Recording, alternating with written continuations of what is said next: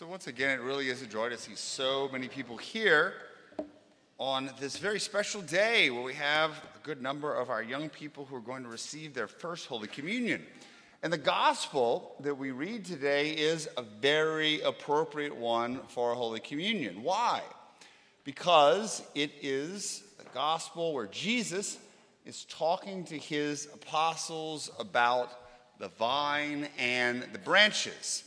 Now, we here don't have a lot of experience with the vine and the branches that Jesus is talking about because these are vines and branches that produce the fruit of grapes.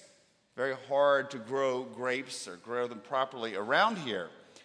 But what is the fruit that comes from vine and branches? What do we use grapes for? How can we make grapes part of our diet? Well, the way that we normally think of, and this is going to be for the homily tomorrow, is by taking the grapes and turning them into wine. We're a little bit too young to talk about wine today, but that is probably the main thing that Jesus was talking about. The second thing that we can do with grapes is put them out of the sun and turn them into gross, disgusting raisins that ruin cookies. So we're not going to talk about raisins. The third thing you can do is take some grapes, and if, especially if they're nice and cold, you can eat them. Now, how much did they eat grapes back at the time of Jesus? I'm not too sure, but it's something that people like to do today. How many of you here like to eat grapes? Raise your hand. Yeah, just as long as there are no seeds in them, because that's a hassle. But do you know who else likes to eat grapes? And I only know this because I tend to watch videos on YouTube sometimes. Animals, one type of animal that loves to eat grapes, are raccoons. I've watched a lot of raccoon videos, as most of the students will attest. And if you ever go online, and I suggest you doing it, to go watch videos of raccoons eating grapes. They love to eat grapes, and they love to eat them with their little bitty hands. They're real creepy little raccoon hands, and they grab the little grapes and they eat them, and they will not stop eating grapes. They're so excited to eat the grapes. Now, raccoons, as we'll see, are excited to eat a lot of things. But as I was preparing for this homily today, thinking about the grapes and the vines, I began to think of raccoons because of the many videos of raccoons eating grapes that I've seen. And it made me think what could raccoons eating grapes, or in a certain sense, raccoons eating anything, teach us about the Eucharist, about First Holy Communion. Now, granted, if we were talking about wine, there would be some pretty obvious things we could discuss. But what can our little friends, the raccoons, particularly the ones that are in the videos that I like to watch, teach us about the Eucharist? Well, first of all, some of you may not know this, young people, but raccoons have a little nickname. And that nickname is trash panda. Because they like they look like little panda bears but raccoons more than grapes like to eat trash.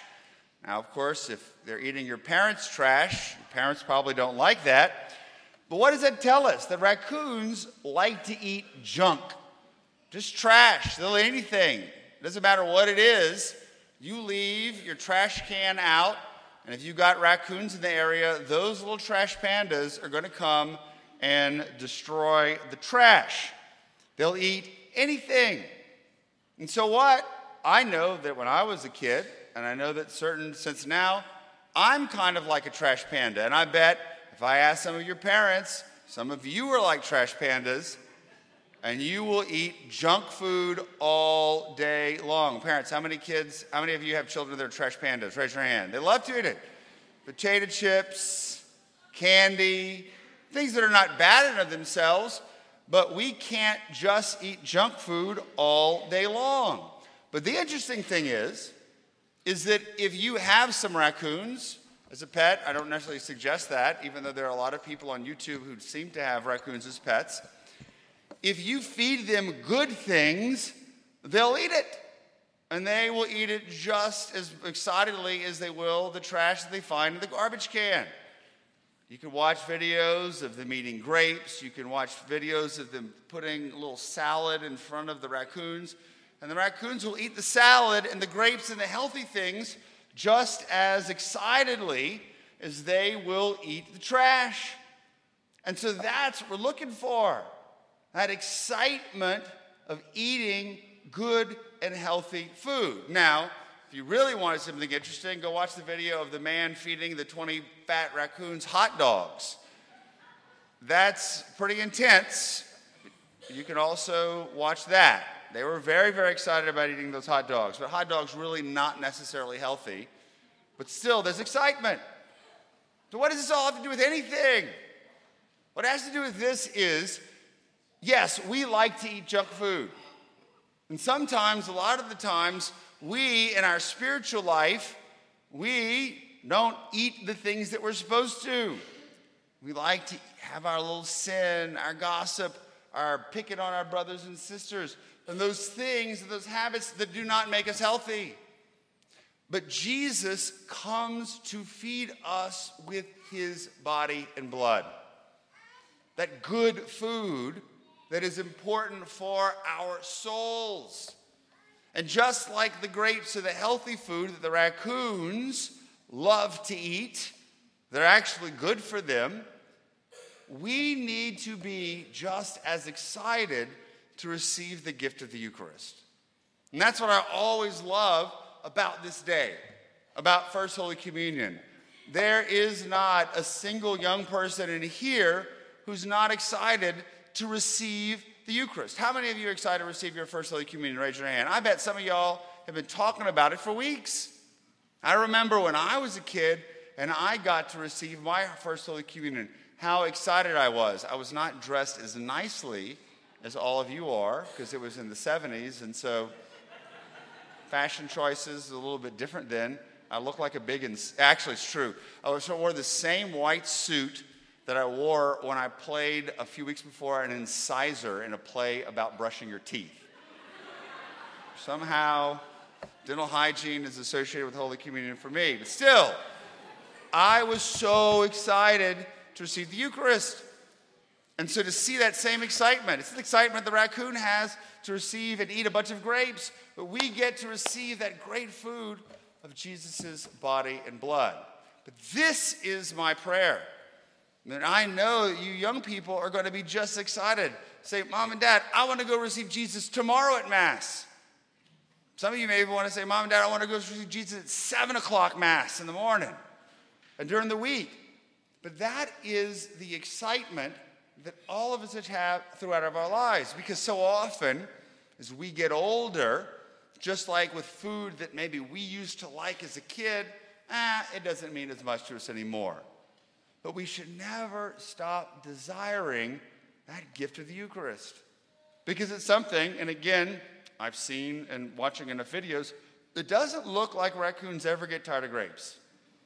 Doesn't look like they ever get tired of that. And so we want to pray, each and every one of us, that we never lose that passion, that desire to receive the great gift of Jesus in the Eucharist because it does give us that grace to live and to follow and be more like Jesus, but also as a young person. And this is so important. You are what you eat. And the more that we receive the gift of the Eucharist, the more we become like Jesus. And hopefully, we'll be more loving and kind to our brothers and sisters and more obedient to our parents, which, of course, parents love that. But also because it helps us to know what God wants us to do in our lives. I really honestly think the reason that I'm here as a priest today is because of my frequent reception of the Eucharist when I was a kid. We live right next to Holy Cross Church, so I could just get on my bike and drive over there and to be able to serve Mass.